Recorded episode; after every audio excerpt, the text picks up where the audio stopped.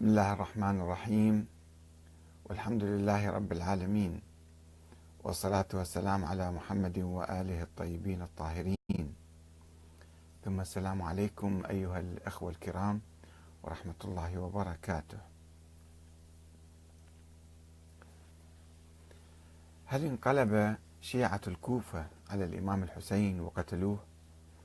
ولماذا؟